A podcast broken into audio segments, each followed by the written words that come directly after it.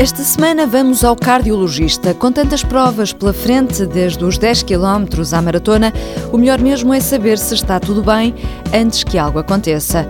Vamos fazer uma prova de esforço. Conhecemos ainda o novo Centro de Marcha e Corrida de Lisboa.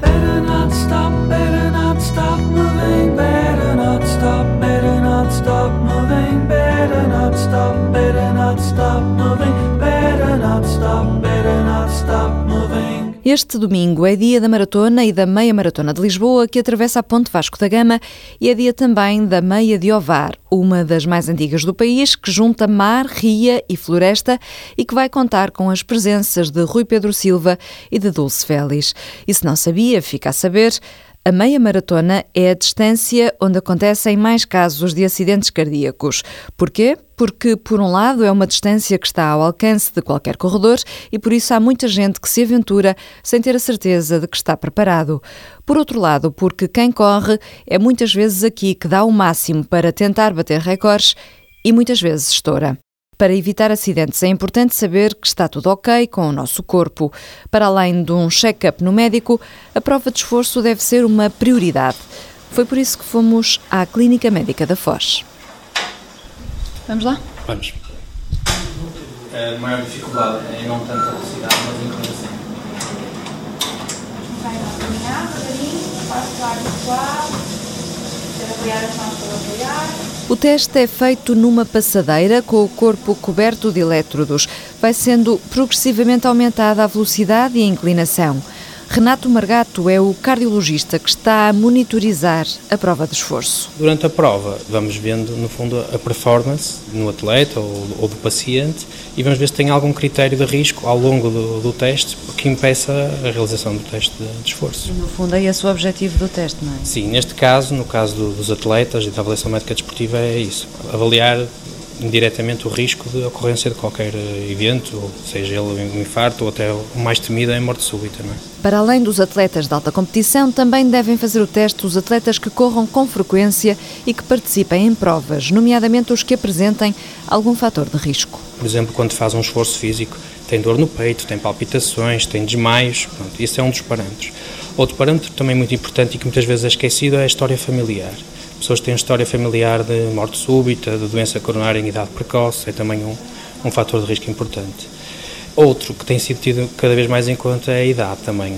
Pessoas que fazem exercício físico, por exemplo, começam um esforço a partir dos 35 anos, habitualmente nós pedimos uma prova de esforço para uma avaliação do risco. O médico considera que há muita gente que está a correr riscos. Basta olhar para as provas que houve este ano, não é? que houve vários episódios, quer de infarto agudo miocárdio, quer mesmo de paragem cardiorrespiratória, e há mesmo muita gente a correr sem qualquer eh, rastreio, qualquer avaliação médica.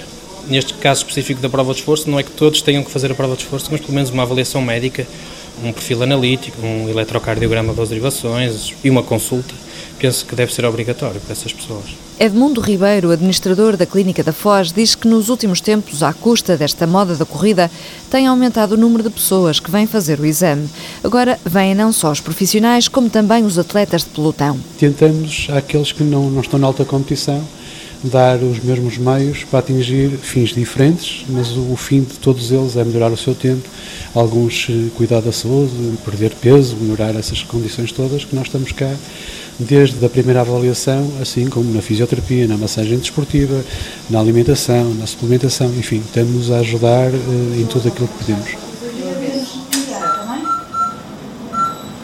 Feito o teste, o cardiologista Renato Margato olha para o ecrã e retira conclusões. No fundo, faço uma análise de como é que foi a prova em termos de alterações eletrocardiográficas, eh, a presença ou ausência de arritmias, presença ou ausência de alterações de condução, portanto, alterações específicas no eletrocardiograma.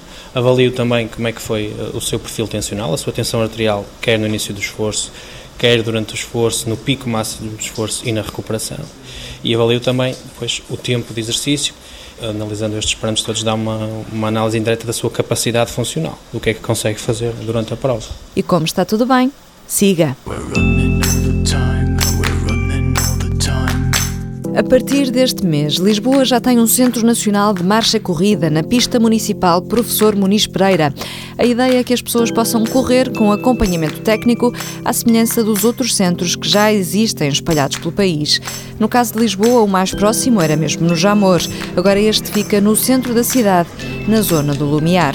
Walter Madureira. Ok, vamos lá.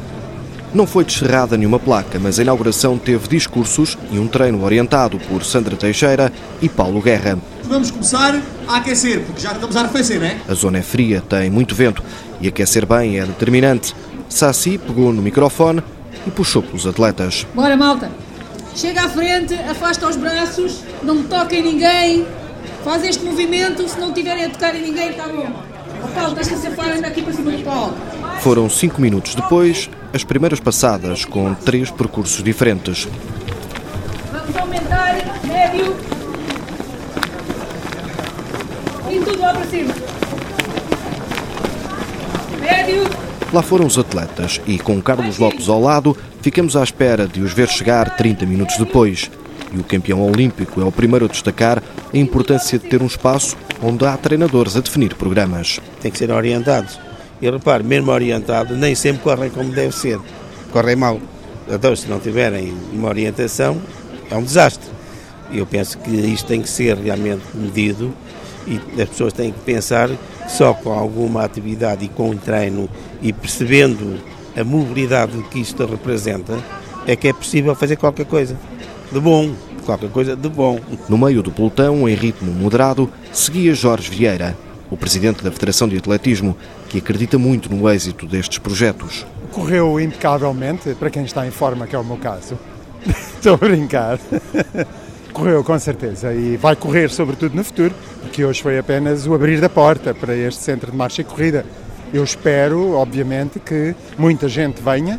Correr é bom, mas para quem não pode correr ou ainda não sabe ou ainda não tem coragem para isso, podem começar pela caminhada, uma caminhada simples, uma caminhada que faça transpirar um pouco, que é quase esse o princípio para fazer bem, é que se transpire um pouco. Uma caminhada de 30 minutos, 20 minutos, é suficiente para se começar. E há um dia em que, continuando, as adaptações vão acontecendo no organismo e o dia começa a correr e nem se dá por isso. O centro não se dirige só a quem já faça desporto. Pode e deve ser utilizado por quem está a pensar iniciar-se na modalidade. Amante de há muito tempo, Jorge Máximo, vereador do desporto, voltou a vestir a t-shirt e os calções, aproveitando até para tratar de assuntos da Câmara. Foi fácil, fiz a caminhada, isto, a caminhada é fácil. Deu para perceber que temos ali algumas lâmpadas fundidas, tem que mandar a reparar porque à noite é, torna-se perigoso e nós queremos que os percursos sejam utilizados e, portanto, é uma boa forma também de percebermos que este parque fantástico eu nunca tinha percorrido na totalidade como fiz agora e, de facto, é um sítio fantástico para fazer corrida e não perturbarmos ninguém. Muito fraquinhos. Muito fraquinhos. Ah, está melhor. Por sensivelmente 5 euros por mês, incluindo seguro, agora pode ter um treino orientado. Em breve vão surgir mais passos como este e certificados pela Federação. A gente não sabe. Centro de Marcha e Corrida em Lisboa para correr com aconselhamento técnico. Inscreva-se ou procure mais informações no site da Câmara Municipal.